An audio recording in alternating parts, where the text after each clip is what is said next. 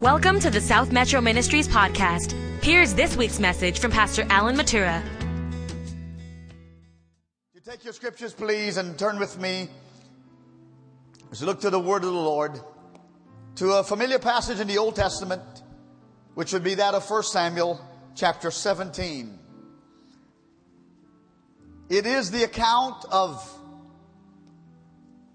David and Goliath the account of the Philistines against the Israelites.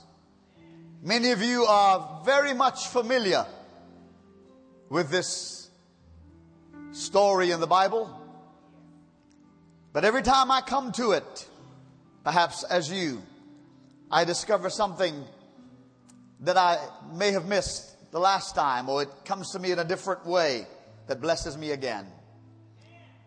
And this morning, in the series of messages that I've been speaking on regarding our emotions and healing of our damaged emotions, victory over emotions, I spoke to you about victory over fear.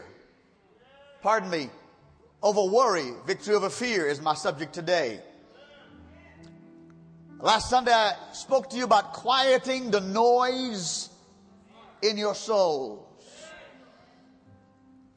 And today I want to talk about overcoming fear. And while there are other accounts in scripture that helps us with the knowledge of overcoming fear, this is the place to which the Spirit drew me.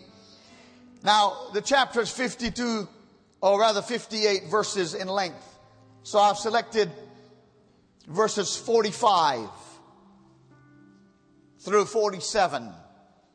And then I'd ask you to keep your Bibles open as we look at the word today. Prior to reading the scripture, let me welcome this morning Pastor J.P. Emmanuel, whom I just met moments ago from the country of India, who's the pastor of Rock Pentecostal Mission and Charitable Trust.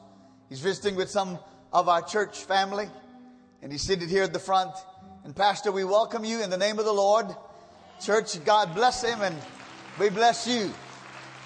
We have in common the Father, the Son, and the Spirit. It's a pleasure to have met you, and we'll continue our relationship. The scripture reads as follows, and they will have it on the screen for your following also, but I always like for you to bring your Bibles. 1 Samuel 17 45. Then David said to the Philistine, You come to me with a sword, with a spear, and with a javelin. But I come to you in the name of the Lord of hosts, the God of the armies of Israel, whom you have defied. This day the Lord will deliver you into my hand and I will strike you and take your head from you. This day I will give the carcasses of the camp of the Philistines to the birds of the air and the wild beasts of the earth that all the earth may know that there is a God in Israel. Verse 47. Then all this assembly shall know that the Lord does not save with sword and spear. Oh, come on, help us, Jesus. For the battle is whose? One more time. The battle is the Lord's, and He will give you into our hands. I don't know who or what your Goliath is, but I'm submitting that it could be fear of all kinds. Oh, I don't know what your Goliath is, but I'm submitting that everybody's got one or two. But I'm also submitting that the battle is not yours. Oh, hallelujah. Stretch your hands in my direction. Ask the Holy Spirit, would you, to help me? Because without His help, I can't help you. And He is the one who will use me to be a blessing, but He gets the glory. Pray for me now, would you? Father, as I receive the prayers of the saints, I offer prayer over them. And I thank you, God, for the anointed songs and the worship and the choir and the praise team and the instruments and those who play them. And I thank you for the ministries of the church taking place all over the campus right now for this first service and the one that will follow. I pray, oh God, that you give us ears to hear what the Spirit would say to the church. Say amen, church. I pray, uh, oh God, that every distraction would be rebuked. I pray against every principality and powers and rulers of the darkness of this world and spiritual wickedness that works in heavenly places and elsewhere. I pray against them in the name of the Father and the Son and the Holy Ghost. And I pray, oh God, that seraphims and cherubims and the angels of the Lord, the Bible says, encamp around those that fear him and love him. Oh, taste and see that the Lord is good. And we say, You are good, God, and you are going to lift us up even higher in heavenly places with you in Jesus' name. Amen? And amen it is. And you may be seated in the presence of the Lord. I just want to thank you. I know the offering's already been received, but I want to thank you for your faithfulness in giving. In March 11, meaning 2011, two years ago, we began a three year financial campaign known as Rise Up and Build. It runs through March of 2014. And I'm reminded by the Lord to remind you that while we have this wonderful facilities, that we intend to dedicate officially in the near future. That your pledges and offerings, even though we are in it, please don't assume that we already got it paid for. When you make a church the matter of prayer and me a matter of prayer, pray that God will bless you and I together to be able to give to the building fund and that we'll be debt free in the name of the Lord. I say that to you because I want to be transparent with you about this business of fear. I say that to you because that was one of my greatest challenges as we built every building over the past 28 years that we have served in ministry here. I've never built a building or started a ministry without which the fear factor didn't come into play.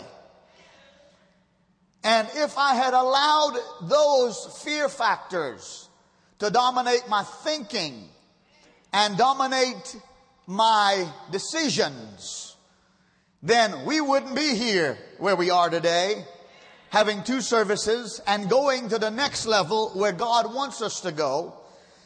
Buildings are necessary to house people who need deliverance. We don't come to worship a building, but we need them. Chairs are necessary. Amplification is necessary. Parking is necessary. Our student ministry for your young people is second to none. It's necessary. We built them a worship center. We are renovating our previous worship center and it's turning out very well and be ready in about a month because we want to minister to your children.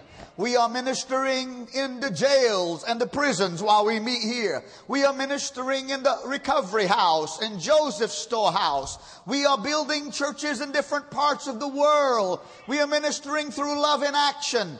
And all those things are possible because when God says, you go and I'll provide and fear says, no, I'll make you terrified, I chose and you chose to listen to the God who is the God of faith. And I'm telling you that you can overcome fear because the power of faith in God is greater than any power of the lying devil. Somebody give a Lord a hand clap of praise. This is a fearful time in history. We are surrounded by many uncertainties that cause us loss or pain. And they can overwhelm us with worry at times. In fact, our society is very anxious. All of you, all of us, all we have to do is watch the news to see terrifying events happening in the U.S. and around the world. And it seems like the news specializes in bad news. which creates anxiety. And yet, God's people are called to live fearlessly in spite of all of this. So the question for us is how can we remain calm and confident in the midst of a frightened generation? And the only way to remember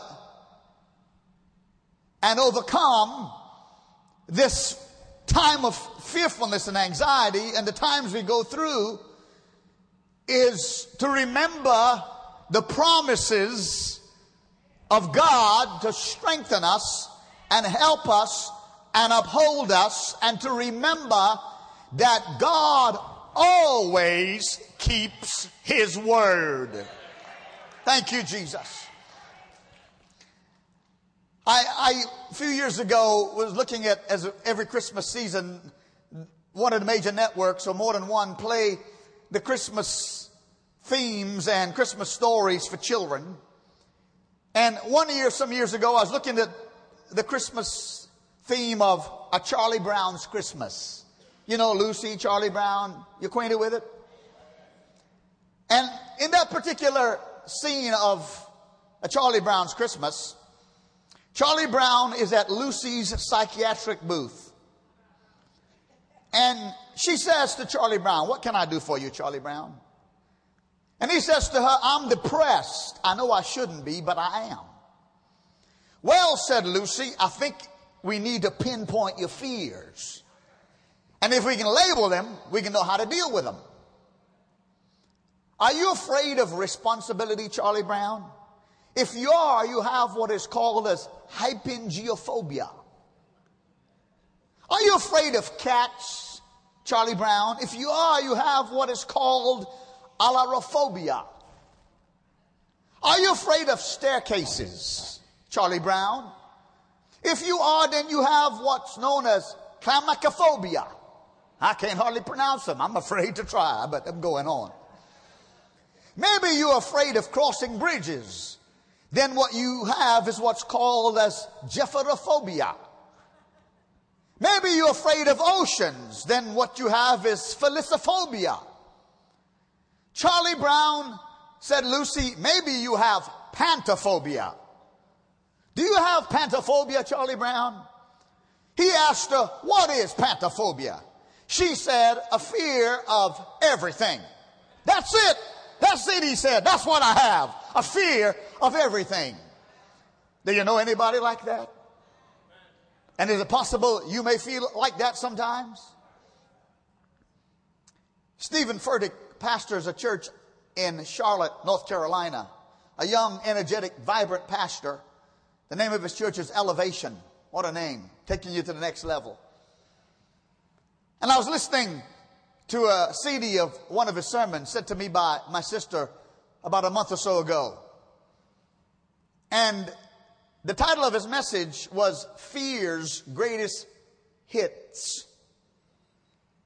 Meaning, if you think of certain musicians or groups or bands who've played music or wrote music over the years, on occasions they will do a CD. Back in the days when I grew up, they would make a record. I may know what a record is or an album. Yeah, some of you still know, okay?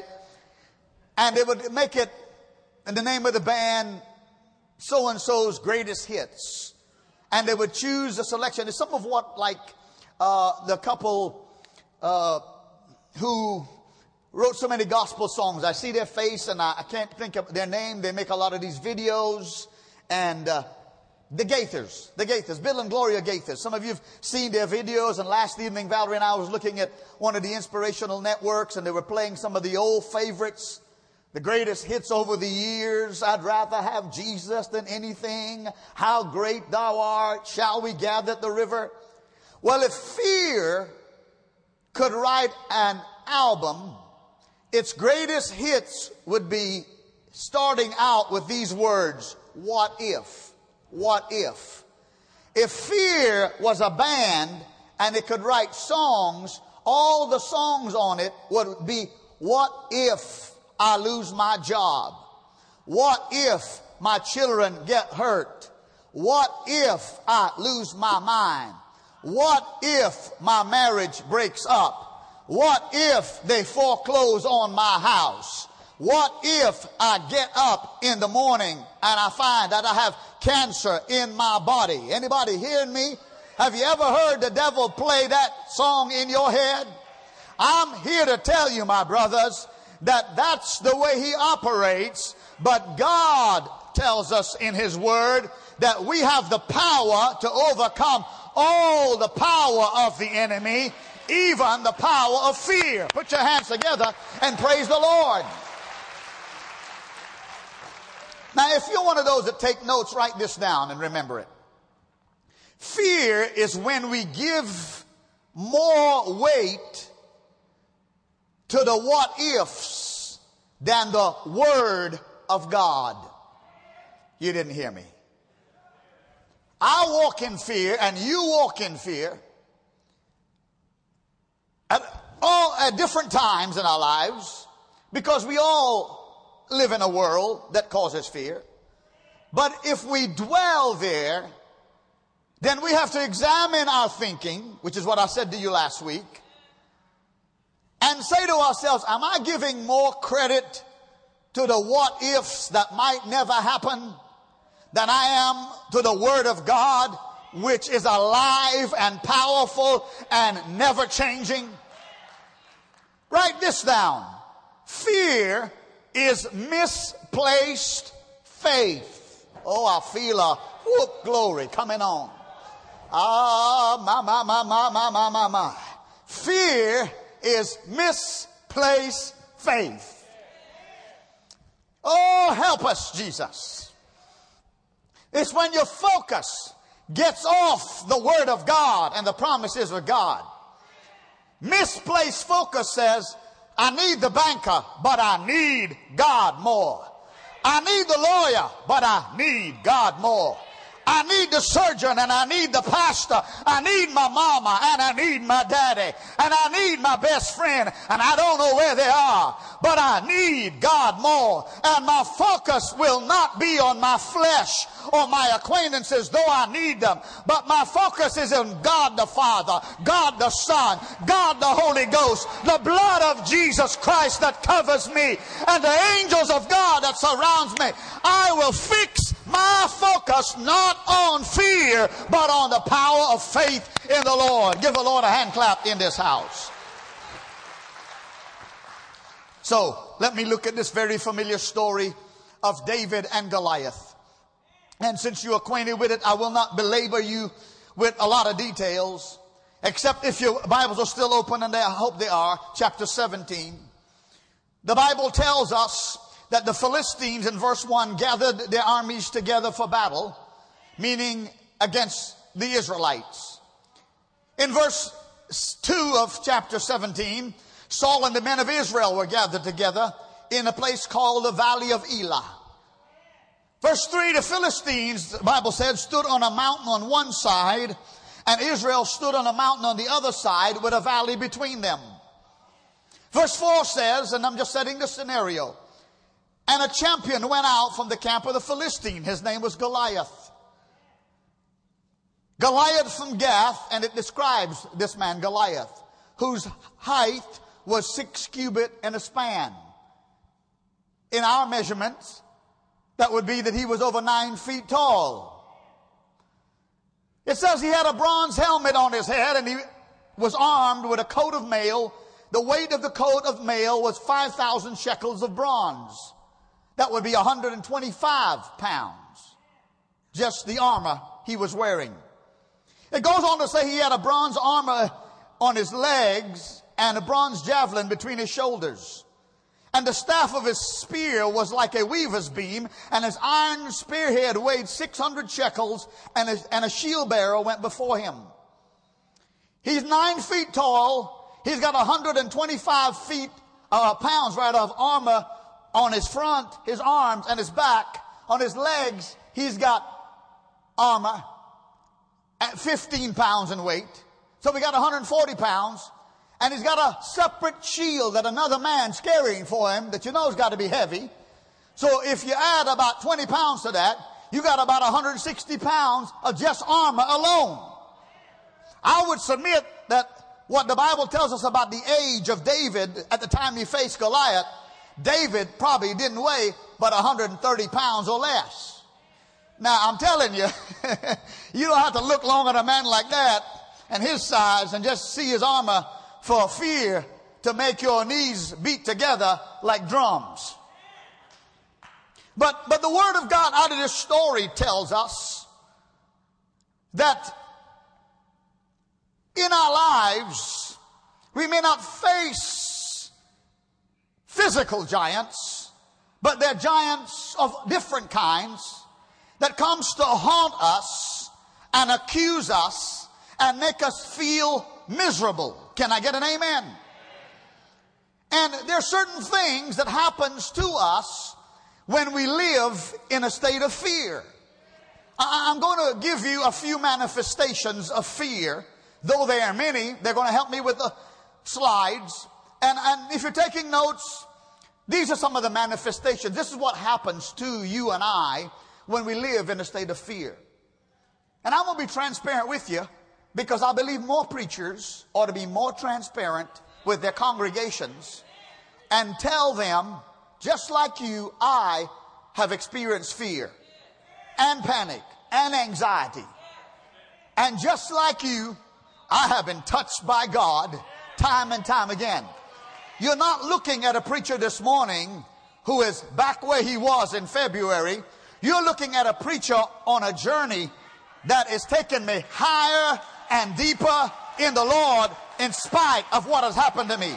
You're looking at a preacher since February who have learned from the Word of God, from my counselor, from my from my advisors, from you who pray for me, from my reading in the Bible, and from practicing what I preach. And I'm not going back where I was, but I am moving up higher in the Lord. And though I may have days that may not be great, I have more days that are greater, and I'm climbing up higher because the power of God who is in me is greater than the power of the demons that is in the world. Give a Lord a hand clap. I'm holding up this key, and there's only one other man in this church, unless I told you what this key means. And that other man would be this man right here on the front row who serves the recovery house and serves me and helps me. And, and I want to tell you, Pete Chimento one day moved to the Lord, handed me this key. And he said, Pastor, by the way, Pete is his name. Did, you know, thought I forgot it. The Lord told me he's got three outside circles and an inner circle to remind you that he gave you the keys to the kingdom. By the way, he gave you the keys. To, he gave you the keys to the kingdom too. And he said, these three outside circle represents the Father, the Son, the Holy Ghost. Got you surrounded. Woo! I, does anybody else feel the spirit of encouragement here? I'm surrounded, and then I got the key to unlock, not the. I got the key even to go in the enemy's camp and take back what he stole from me. I got the keys to open healing and prosperity and joy and peace and blessings on my family. I wish somebody would praise God because you don't have to have a physical key. You got the key right here. The key is the Word of God. And it's up to you to use the key. If you just keep the key in your pocket and say, I have a key, it's doing you no good. But if you'll take it out and open it up and get it in your head and get it in your heart, you'll drive the devil back into hell and angels will surround you. Come on and praise the Lord. My, I'm liking this so much, I think I'm going to buy this CD. By the way, we got DVD now. DVDs we're producing. I'm not trying to promote you, me, I'm trying to promote healing for you, the Word of God. See if this is not the description, some of the manifestations. Oh, Lord, I get it lost in my introduction. Fear can produce fright. The Bible says in Psalm 55 and 5, if you have it on the screen, fearfulness and trembling have come upon me, and horror has overwhelmed me. That's what fear does. It produces fright. You ever been so afraid you couldn't even move? I remember when I first started flying, we've got airline pilots here, and we've got people in our church who are uh, leaders and, and executives in airline, in the airline industry. But the first time I ever flew was from Trinidad in 1968 to New York City, where our family of six moved to America. Never flew, and everything took off real nice. It was November. November in Trinidad is 80 degree weather, maybe 82, maybe 85. As we approach JFK, maybe 100 miles or so out, or however, November in New York, that November 1968, November 12, the day before had been a blizzard. They had several, maybe as much as 12 to 15 inches of snow. And when the, when the plows went over the road, it stacked up in feet of snow. I'd never seen snow in my life. Oh yeah, in Trinidad we put frost on our Christmas trees and we put, you know, we do all that. But turbulence, we came into turbulence as an aftermath of the blizzard the day before and the airplane began to be very bouncy. And we buckled up and it would fly and drop all of a sudden like an air pocket. And I'm 11 years old. And there's these bags they have in the seat in front of you. That wasn't your pre prepared food, it's just in case of turbulence. that went on for about 15 minutes until we landed. And I was so afraid. Then I get out of the plane. We don't own a sweater. We don't own a coat. We don't even have a glove to wear for. And I get out of the plane. They want one of those, it's 1968. They didn't pull you up to the concourse and you walk through an air conditioned or heated path. I mean, they pull you on the ground and they roll up the stairs to you.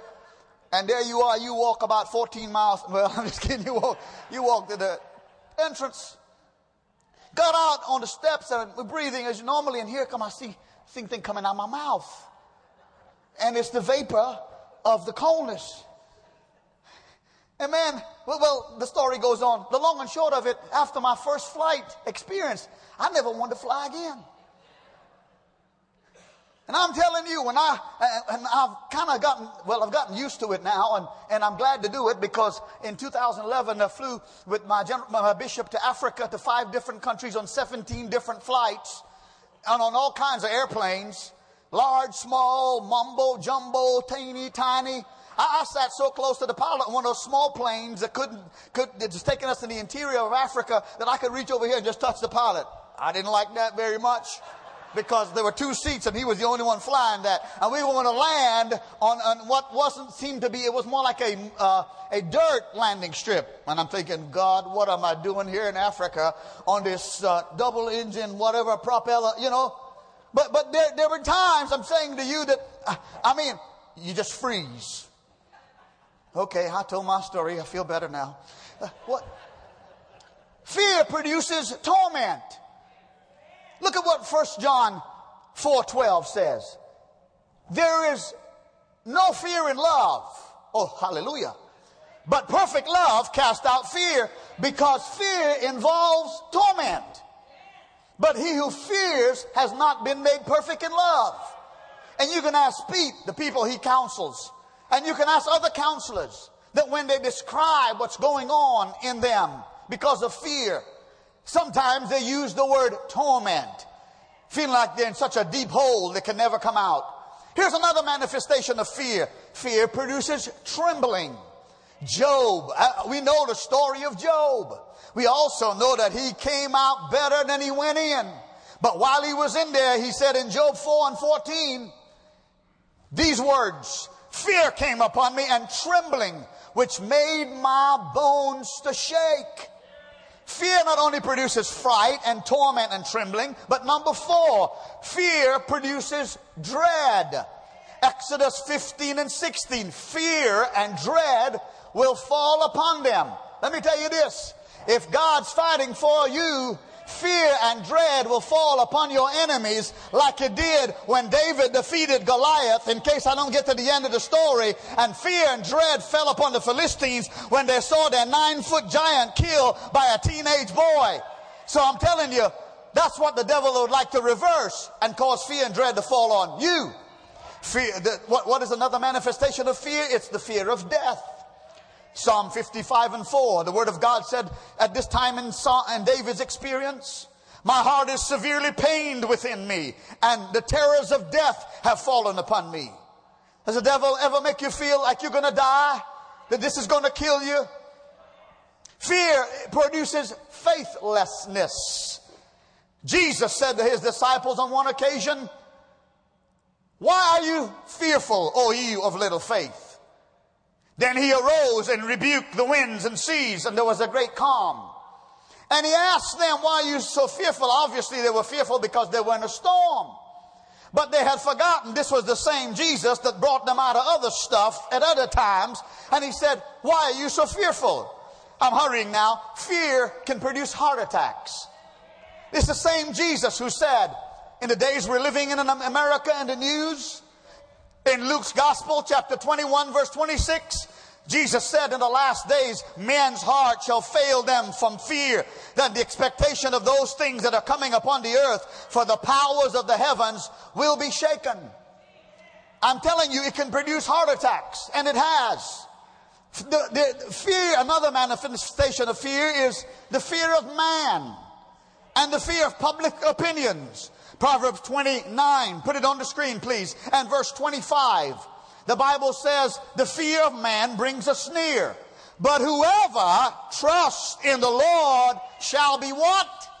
Shall, oh, whoever trusts in the Lord shall be safe when you up 3.30 in the morning and you got to face somebody the next day and it's not going to be pleasant. And it, you may lose your job or you may lose some money. Just lay on your bed and trust in the lord with all thine heart. Proverbs says and lean not unto thine own understanding. In all thy ways acknowledge him and he shall direct thy path. Give him a hand clap somebody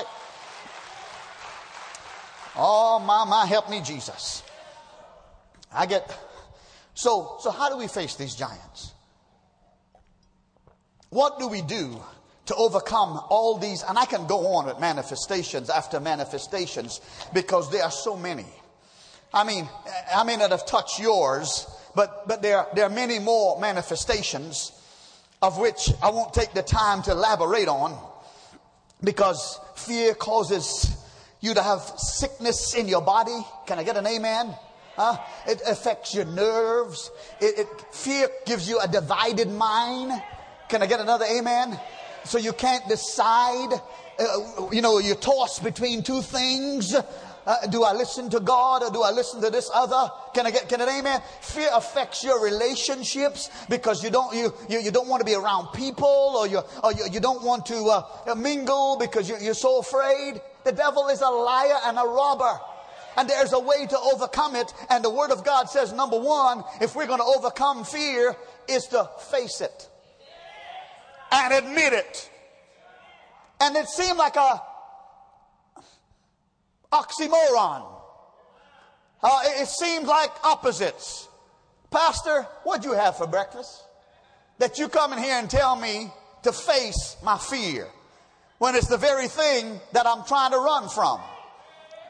And I'm learning about fright or flight, fight or flight.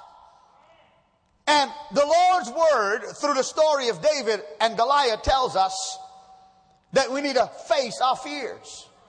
Now, nobody else in the camp of the Israelites would face Goliath. Matter of fact, if you back up one slide, let me just make you aware of this. You already know it. God is not the author of fear. Settle that right now.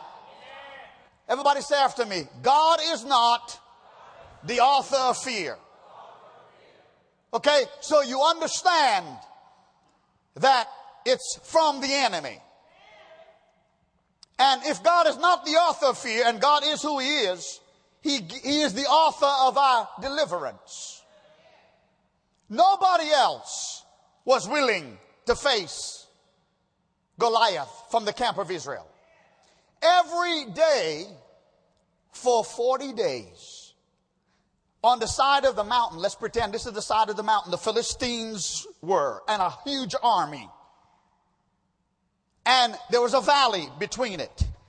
And on this side, the valley is the valley of Elah, and on this side are the Israelites and their Saul. Saul is their king, their leader Saul. 40 days, twice a day, the morning and the evening, nine feet tall Goliath in his armor would bellow his voice and it would thunder through the valley. And it would go into the ears of Saul and his men who have their armor on. And twice a day he would say something like this. Why should all of us fight? Why should all the men on this side and that side, why should so many lives be lost to determine who will win this battle? You choose a man, Goliath would say, and let him come and fight me. And if he is victorious over me and kills me, all of the Philistines will become your servants. But if I am victorious over your man, then you will submit to us and become our slaves and servants. And for 40 days that went on, and the Bible says in verse 11, chapter 17, when Saul and all Israel heard those words of the Philistine, they were dismayed and greatly afraid. The New Living Translation said they were terrified, deeply shaken. But here comes a freckle faced teenage shepherd boy. Oh, help me, Lord Jesus. Write this down. An important thing for you to remember when facing your fear is that you are not alone. I wish somebody'd say amen. You are not alone. And do not be afraid to get help. Can I get an amen? Do not be afraid to go to a counselor. Do not be afraid to go to a pastor. Do not be afraid to go to an intercessor and prayer warrior. Somebody say amen. You don't have to suffer alone. But if you think you're alone, you're wrong. Because if your body is a temple of God, then you have God the Father, God the Son, God the Holy Ghost, God the Word, the blood of Jesus, and you are not alone. Give a Lord a hand clap. So David goes in and he asks about what's going on. And no sooner he, he brings supplies from his father's house to meet his brothers because he has three brothers serving in Saul's army. His father is concerned. Jesse's concerned about the other brothers of David. So he, he gives to David some uh, produce and some meat and some cheese and other things and say, take it to your brothers and the captain of, of their particular platoon and, and find out what's going on. And so David comes into camp no sooner than he gets into camp, he hears Goliath giving this threat. And the first thing David says is, who is this uncircumcised Philistine that he would defy the armies of the living God? And David says, as we read the text to Saul, look verse 32. David said to Saul, let no man's heart fail because of him. Your servant will go and fight the Philistine. He's ready to face the fear of the Israel and Israelites. Look, look at the last part of verse 40. Everybody still with me? Say amen. The story goes on in facing his fear the Bible says the last part of verse 40, and he drew near to the Philistine. Look at verse 48. As he got close to the Philistine, it says, that David hurried and ran toward the army to meet the Israel, to, to meet the Philistines, and especially to meet Goliath.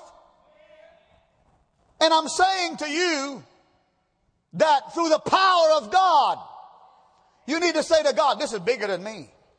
You need to say to God, but it ain't bigger than you. you need to say to God, I refuse to live another day like this when, when you told me to put on the whole armor of God. So I'm going to put on the helmet of salvation and I'm going to put gird my, myself with my loins with the girdle of truth and I'm going to put on the breastplate of righteousness and I'm going to put on the shield of faith and I'm going to put on the helmet of salvation and my feet shod with the preparation of the gospel of peace and I'm going to take the sword which is the word of God and I'm going to arm myself and face my fears. Brian, just a little tad more, my brother. Come on, somebody praise the Lord. Number two, how do you overcome? You recall how God has helped you in the past. Anybody have been blessed by God in your life in the past at all? Raise up both your hands and shout, Thank you, Jesus. Yeah. Remember not to forget. Wow, would that, did that make sense? David shows up to King Saul and says, I'll be your man. And King Saul in verse 33 says this. And Saul said to David, You are not able to go against the Philistine to fight him, for you are a youth, and he's a man of war from his youth. And then Saul says, Look, man, you're just a you're just a little boy on an errand. A little guy. And he's a giant. And he's been a soldier ever since his youth. You can't do it. But then David says, Oh, but you, you wasn't with me when God helped me to face some other things. And, and verse 34 and following. But David said to Saul, Your servant used to keep his father's sheep, and when a lion or a bear came and took a lamb out of the flock, I went out after it and struck it and delivered the lamb from its mouth. And when it rose against me, I caught it by its beard and struck and killed it. Your servant has killed both lion and bear, and this uncircumcised Philistine will be like one of them, seeing he has defied the armies of the living God. Moreover, David said, Oh, you got to remember, you got to remember. Verse 37, you ought to write down, or underline. David said, The Lord who delivered me from the paw of the lion and from the paw of the bear, he will deliver me from the hand of the Philistine. Oh, somebody say, Praise the Lord. After Saul heard that, he says, I ain't got anybody else in my army with that kind of credential, killing lions and bears barehanded. You must have the power of God. Go ahead. Somebody praise the Lord. And I'm just trying to help you here just a moment. It's the same God who brought you through surgery where the doctor said you have a 50-50 chance you may not come through. Or your mother, your daddy, or your son or daughter. Can I get an amen? It's the same God where your relative was life flighted from an accident and they said they will never be the same. They'll be a vegetable. And now God has healed their body. It's the same God that melted the tumor that was cancerous. And I'm telling you, it's the same God who gave you the last job you needed. It's the same God who brought your children out of bad company and maybe drugs and alcohol. And if you remember what God has done, He can do it again and again and again and again. Give the Lord a hand clap. He is the same yesterday, today, and forever. So when the devil told me, you can't pay for this building, and you can't be able to, you're going to have to sell it to Walmart. I wasn't building no building for Walmart, thank you. I've already paid for them. You see how many times my wife go to Walmart? I got a little plaque in my office that says, when I die, bury me at Walmart so my wife could come see me. I do. I have a little plaque in my office. But the devil, the devil says, you, you, you got, got in over your head. And I've never done anything that I had to walk out in faith in without the devil saying, you go, you, you go, what if, what if, what if? I'm going to be like the three Hebrew children. When King Nebuchadnezzar says, if you don't bow down to my idol, I'm going to put you in the fire and burn you up. And Shadrach, Meshach, and Abednego say, You know, King, we got to be careful how we answer you. But we just want to let you know that we are not going to bow down to, to your idol because, because we serve a God who is able to deliver us. But if he does not, but if he does not, we are still not going to give in to your fears and to your idolatry. They threw those boys in the fire, and the Bible said the king looked in the fire, and there was a fourth man in the fire. It was like under the Son of God. And when they took him out of the fire, not their hair was singed. They did not smell like smoke. They were delivered because God, who did it for them, will do it for you. He will be with you in your fire. Praise Him, somebody. You know, I, I, I got to, I'm remembering words in my head right now. My wife says, You got to take it easy, Alan. She said, Take it easy in the first service, so you'll be all right in the second. I'm a Pentecostal preacher. Listen, I, I listen to Charles Stanley and I get blessed by, I listen to David Jeremiah.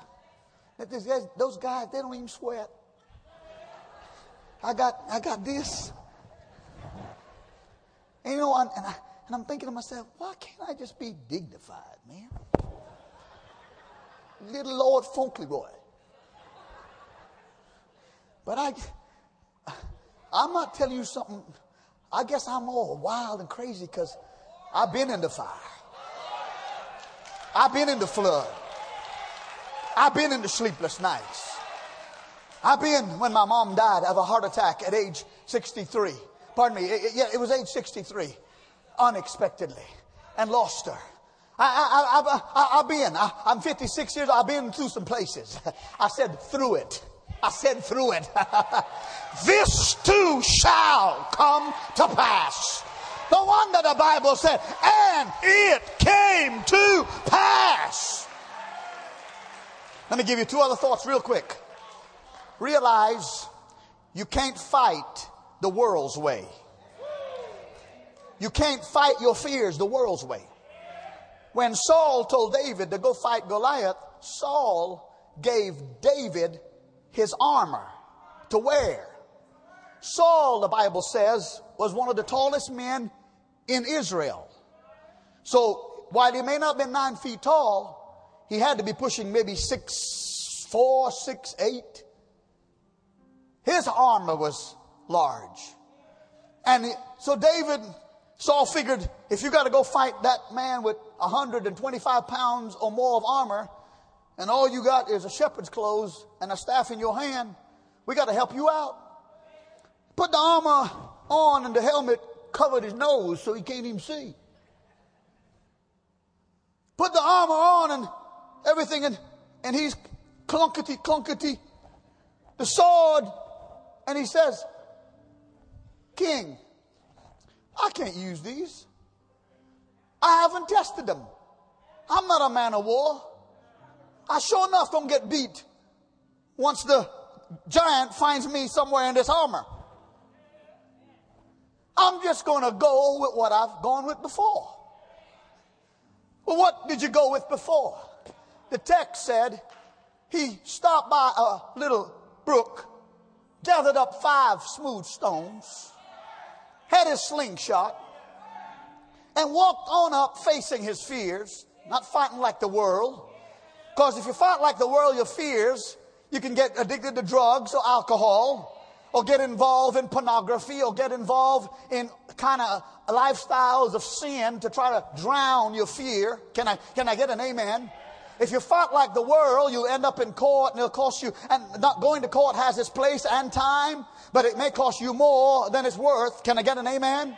If you fight like the world, then you find you build more fear and more resentment and broken relationship. And, and he headed up to the, to the Philistine giant and he says, you come, Goliath, to me with a sword and a spear. But I come to you in the name of the Lord of hosts, the God of the armies of Israel. For the battle is not mine. The battle is the Lord's. Come on, put your hands together and praise Him. David, and I, am hurrying. Oh, oh, I know, I know. David gets close enough. Goliath starts running and says, oh, Boy, you're mocking me, boy. You think I am, some kind of dead dog? Goliath says to David, I'll feed your flesh to the birds. And Goliath is coming and David is coming this way. And the closer David gets, he puts that stone in that sling and he goes around and around and he lets it go at the right time. The Holy Spirit says, lets it go. And that stone sinks in the forehead of Goliath and he falls flat on his back. David comes up to him. He don't have a sword, but he takes out the sword. I mean, the very thing that the devil or somebody else is using to, against you will be used against them. Somebody help me here. He took Goliath's sword and cut off his head. And when the Philistines saw it, they started running for their life. When the Israelites saw it, they started running after the Philistines because I want to tell you that you don't have to fight like the world if you'll use the word of God every time. God will bring his power. Stand up, everybody. Stand up, everybody. Oh, hallelujah. Oh, praise his name. My, my, my. I got more, but I got to stop somewhere. Oh, blessed Jesus. The last thing I want to tell you, put it on the screen. Then you got to say today is 7 14 2013.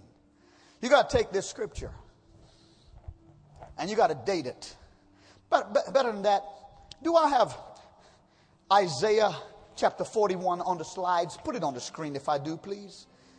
I had so many other scriptures, but you need to go to 41 and 10 sometime today and write today's date beside it and say, This is the day I'm taking this word for my weapon. Everybody on the count of three, read it out loud. One, two, three, out loud. Fear not for I am with you. Louder. Be not dismayed, for I am your God. I will strengthen you. Yes, I will help you. I will uphold you with my righteous right hand.